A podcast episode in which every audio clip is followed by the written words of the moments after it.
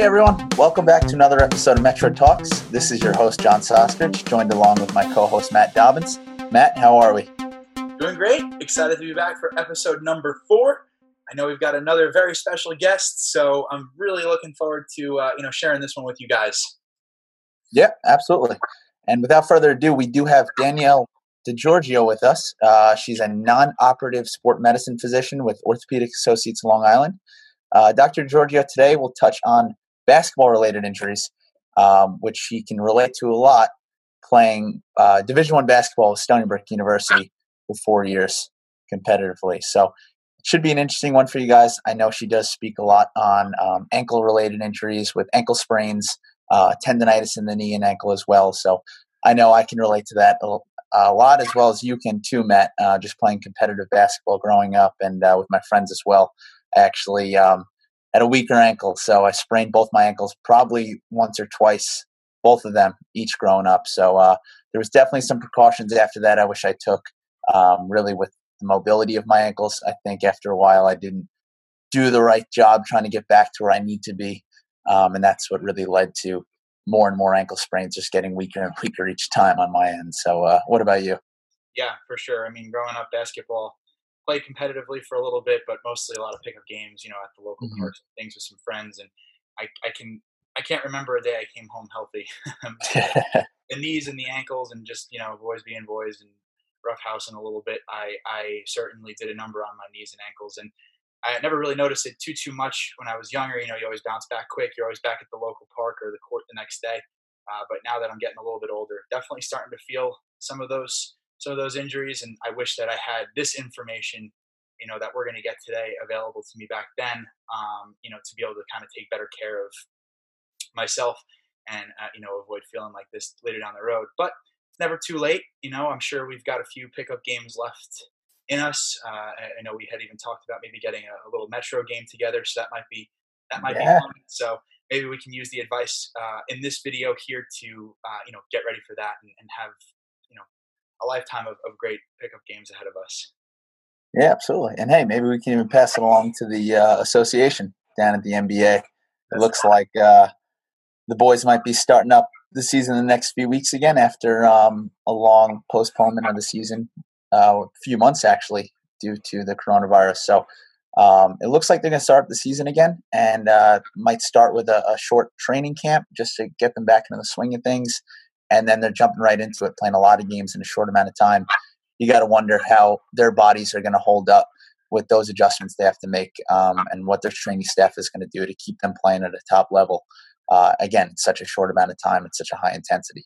Yeah, yeah, it'll be really interesting. You know, first and foremost, I'm glad just to have some sports back. Uh, it's nice to hear that uh, you know absolutely leagues is getting you know the ball rolling here, and you know hopefully kind of pioneer and, and show the rest of the leagues that you know maybe we'll find out that it is safe. Uh, you know, assuming all the precautions and things like that are taken. But it should be really interesting to see. You know, a lot of these guys, they're obviously the best athletes in the world. Um, I've been hearing, you know, leading up to this, that if the NBA season did resume, it would probably be one of the best playoffs we've ever seen, just because you've given guys that are used to playing these long, drawn out seasons and these long playoffs, you've just given basically the best athletes in the world like two months off. Um, so mm-hmm. they should you know be well rested and, and be ready to go. But at the same time like you kind of mentioned it's going to be really interesting to see how a lot of these players adapt. You know they're talking about moving all the teams to play at uh, the wide world of sports down in disney. So you know you've got yeah. you've got teams from all over the country now flying and, and going into florida and, and living there and changing their whole lives and then you're asking you know them to play a lot of games all at once so uh, you know it'll be curious to see if, if the injury rates will be down or if they'll be up, mm-hmm. and you know it'll also be interesting, especially from kind of like a physical therapy perspective, to see how a lot of these trainers and a lot of the staff and things like that, uh, you know, deal with with with like you said the load and the having to pick back up to high intensity play after being out for so long. So right, right. it should be really interesting yeah. what happens here. Yeah, absolutely. And I mean, like you said, it seems like you know these trainers and their responsibilities might fly under the radar, but they really hold so much to what these players can do. Um, you know, getting them back on the court and uh, just getting them back to full level of play with uh, real high intensity. So, yeah, it, they might they might shake up the um, how the layout of the playoffs might be this year. That's that's kind of been the recent talk. But uh, if you had to have your pick for the East versus West, who do you got in the uh, NBA Finals, and who do you got winning it?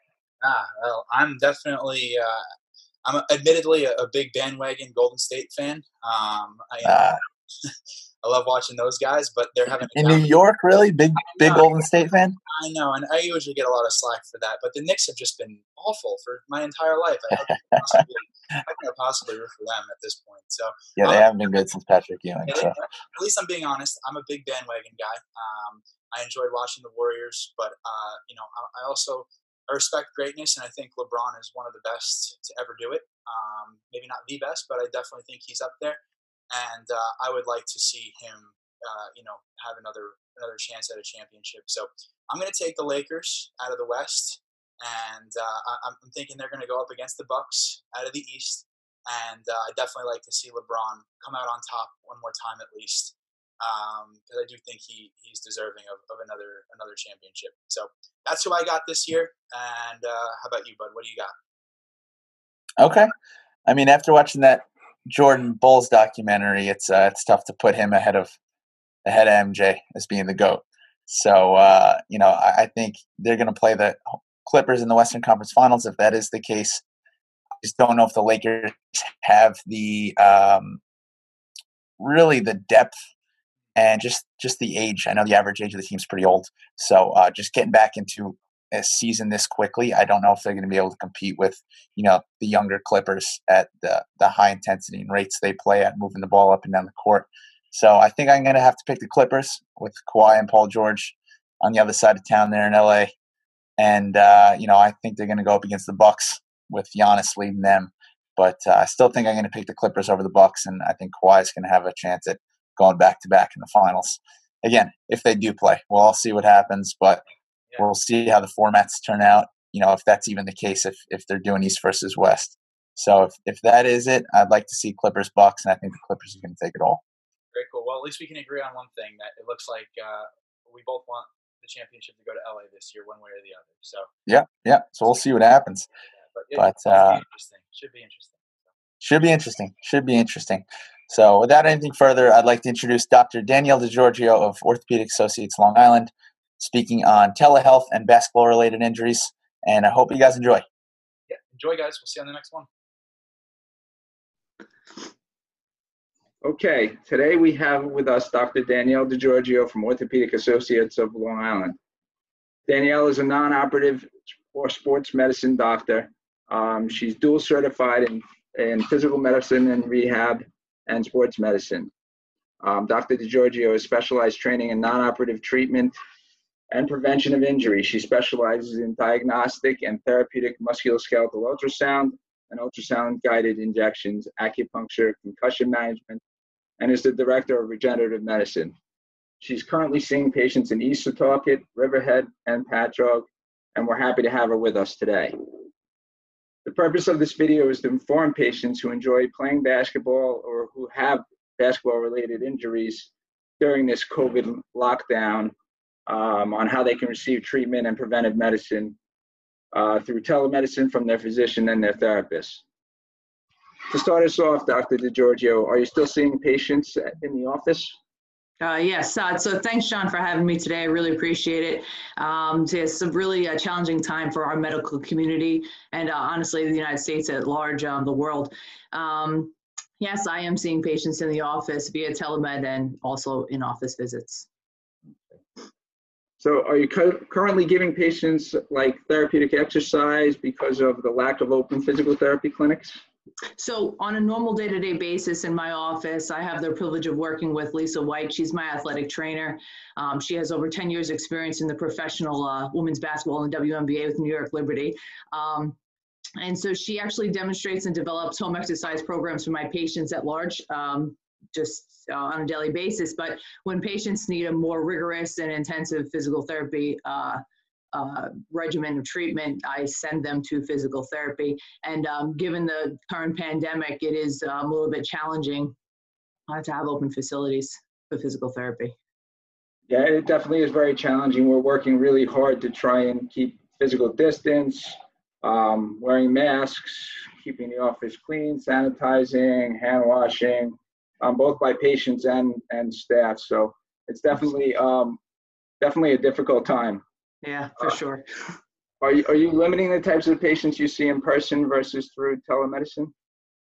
Yes. So um, right now, um, I try to screen my patients via telemedicine, and um, if it's necessary for them to come in, you know, if they have a fracture that needs cast management, or um, if they have a larger joint effusion and need aspiration or injections, I haven't quite figured out how to do that over the over the computer yet. So uh, uh, that does that does uh, limit the patients that can uh, be helped via telemedicine.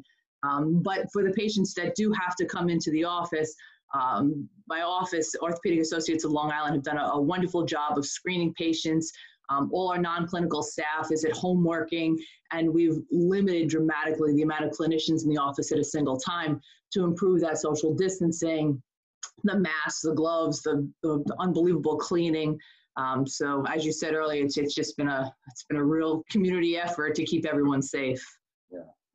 Um, I know you probably don't have too many, but do you have any patients who require home care PT? Because we and some of them, you know, my my older patients, uh, you know, that I certainly don't want coming out at this time. Um, yes, they, they can be helpful. Because we're currently still, we have a, a whole staff of home care therapists who are currently still going into people's homes, obviously, with all the precautions uh, now um, due to COVID. Um, what happens now therapy wise when you see somebody who is post concussion um, or acute injury or that kind of thing? Right. So for the concussion, this has been really helpful actually, because I usually see patients about once a week with concussions, and, and now certainly don't want them coming in once a week. Uh, so we've been having pretty pretty effective visits uh, via telemedicine, and I'm actually able to do the impact testing also, uh, which is that neurocognitive baseline testing virtually.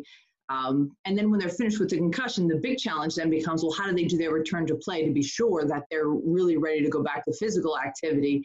Um, and that's where I'm really thankful to hear that you guys are doing uh, home return to plays virtually, so that way that that's not a limitation and getting them back to full athletic activity.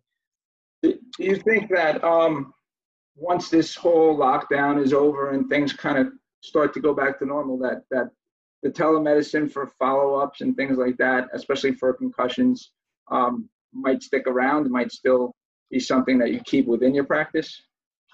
Honestly, I think there's a place for it. Um, up until this time, it wasn't allowed. Um, we weren't allowed to do telemedicine visits because we were in a rural community. Um, but I definitely see a place in, and especially in that intermediate stage when you're kind of just tracking patients along.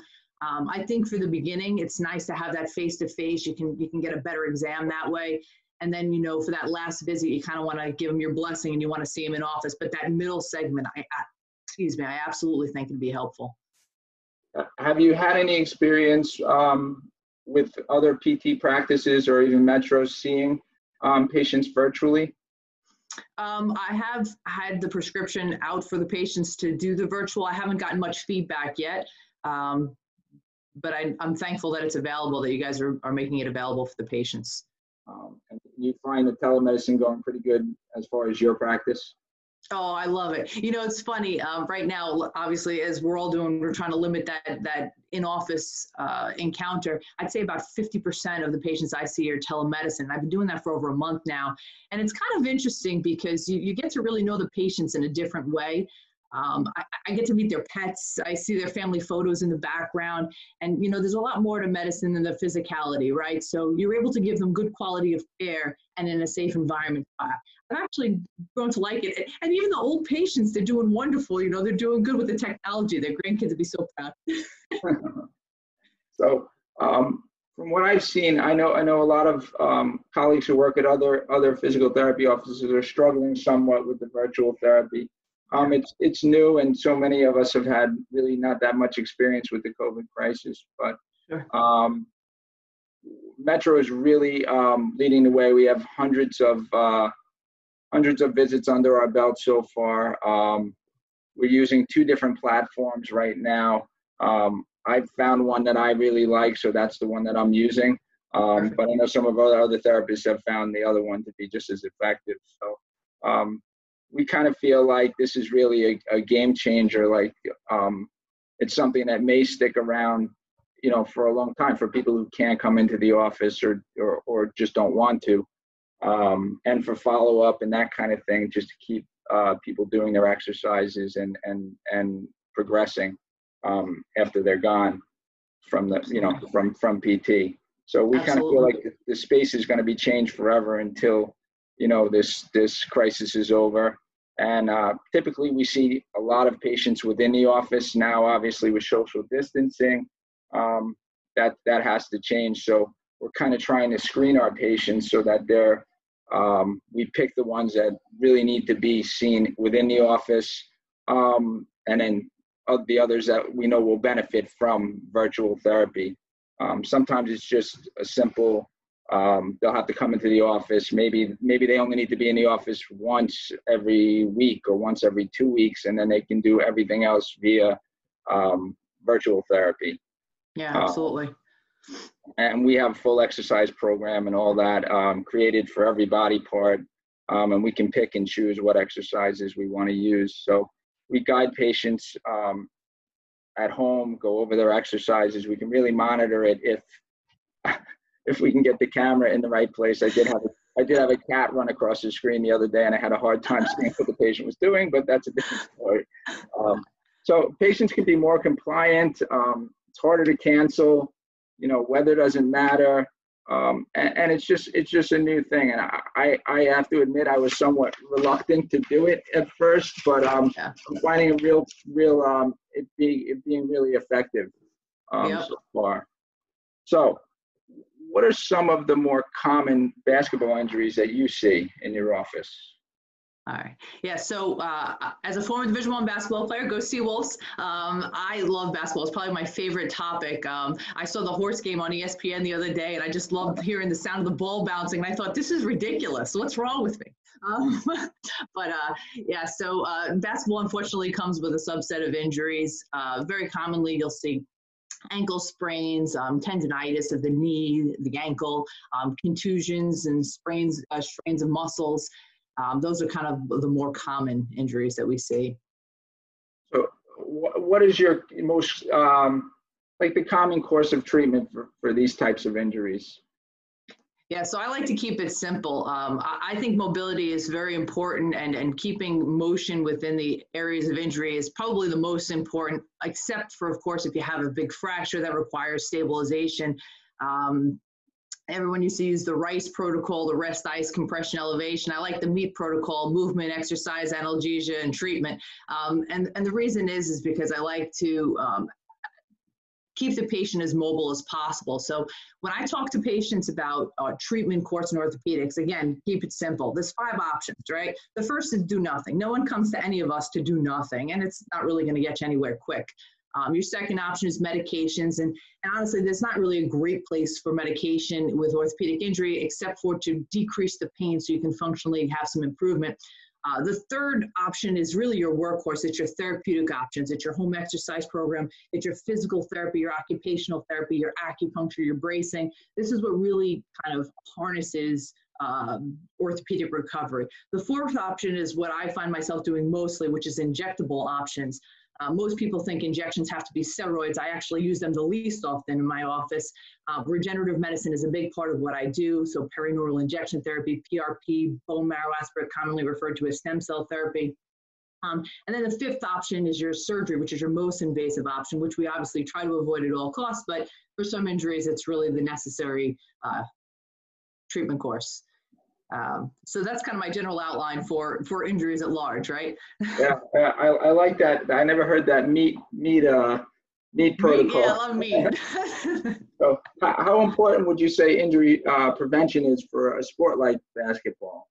Oh, it, it's that that is the key, right? My mom told me from a young age, an ounce of prevention is worth a pound of cure. So, um, pretty sure she's not the first person to quote that, but for me, that's the most important person who quoted it, right? So uh, if you can prevent injuries, um, you, are going to be in a much better place because no one wants to ever have in the back of their mind that injury that kind of slowed them up in the past. It kind of makes you hesitant a bit. So um, really making sure that you have a good training program in place and you, you're doing good balance strengthening that's that's going to be the way to to prevent these injuries yeah during this time like with people being home and and basketball players being home i i kind of envision people just jumping back into their sport you know um, without any preparation so uh, i really think that they can prevent a lot of injuries just by stretching strengthening doing that core work, doing some, uh, you know, sport specific drills, really, really for any, any sport in particular. Um, you know, even the weekend warrior is just going to step right back onto a softball field who hasn't been on a, you know, on a field in, forget about just through the winter, now through this extended period of time. Um, so I think that's probably something, um, you know, uh, physical therapy can help with, possibly you know, just teaching um, via virtual therapy, teaching exercise, monitoring exercise, just taking a look at what they're doing and how to, you know, kind of prevent that. Um, yeah, that, like, that can be key. I don't mean to interrupt you, John, but that can be key. If you can get that educational piece in there, it's wonderful because right now a lot of athletes are home with their parents who, you know, were athletes. And so they're trying to bring them through the training routines they used to do. And then they're looking to their peers who, who are none the wiser. And, and those aren't really the, the most valuable resources of information for, for strength and training. So um, getting an individualized uh, plan together for an athlete, um, really, really focusing on their weaknesses and, and because those are the weaknesses that they have now that when they get into the higher level competition are going to be exploited. And so what then what happens is they get out there and then they get hurt and now they're back on the bench or not playing and, then, and that just is a vicious cycle. So getting that individualized strengthening program is super important. Uh, very commonly what you'll see is these and you, and you know better than i i mean you'll see these athletes with these imbalanced muscles they work on the ones they, they feel the most reward from but then the weak ones just seem to get more and more weak. And so I use this analogy in the office. It's like a car. If if the car pressure in the wheels is not equal, you know, even if you didn't have an alignment issue in the beginning, you're going to have one sooner or later, and that's the overuse that we we start to see uh, with these athletes. So so um, what would you say like the percentage of injury um, that could be prevented? You would you think? Um, it, within your practice that, that you see from sports? I'd say about 75% of the injuries I see in young athletes and even my older athletes could be prevented with a good, good, uh, well balanced strengthening program and just overall agility training. Um, and that's pretty close to national average. Uh, and I think in large part this for the younger athlete is because of sports specialization. I did a talk not too long ago uh, about sports specialization and the statistics of injury from overuse is staggering. Um, so this pandemic, in some ways, because they're not playing on multiple teams, the same sport, you know, in a short period of time, may actually help them to recover a bit. Right. Right. Um, so if a person is having pain at this moment, um, are you seeing them via via telemed or? Yes, so I am. I'm doing telemedicine visits as well as in-office visits, and if I could just uh, plug my practice here, so Orthopedic Associates of Long Island right now is doing emergency orthopedic walk-ins at our East Setauket office um, from nine to five Monday through Friday. Because if you get an orthopedic injury acutely now, you certainly don't want to go to the emergency room or urgent care where there's not. COVID patients everywhere, right? So um, that's a service we've reached out to all the local emergency rooms and said, hey, listen, if you need, just just send them to us, and we'll take care of them because we have orthopedists on, on staff Monday through Friday, nine to five. Awesome. So we are performing virtual physical therapy in all of our metro offices right now, um, especially for patients who um, don't require or who are not comfortable coming into the office because of this whole thing that's going on. Yeah, we're thankful for that, John. Let me tell you, because you know we want to make sure we have a real comprehensive treatment plan for our patients, and knowing that you guys are there is, is really awesome. that's a good thing. Well, thank you so much for your time. Um, I appreciate it, um, and we'll definitely be in touch. All right, sounds great. Thanks again, John. Stay thank safe. You. you too.